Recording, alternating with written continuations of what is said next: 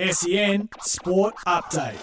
G'day, it's Sam Fantasia with the latest in sport, all thanks to car sales, everything you auto know. Essendon coach Ben Rutten is on shaky ground as the club board weighs up making a late bid for four time Premiership coach Alastair Clarkson.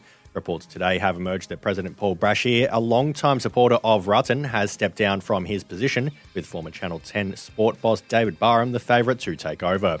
The upheaval comes after a snap at board meeting today in the wake of Sunday's 84 point loss to Port Adelaide.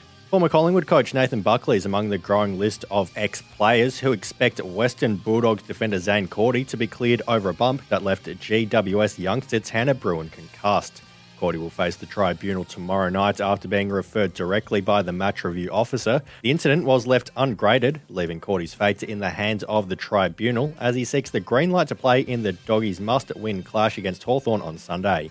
And AFLW boss Nicole Livingstone says the league is open to moving more games to bigger venues if there's enough demand to attend. The women's season kicks off next Thursday when the Blues take on the. That's sport all thanks to car sales. Sell your car the hassle free way with car sales instant offer. SEN Sport Update.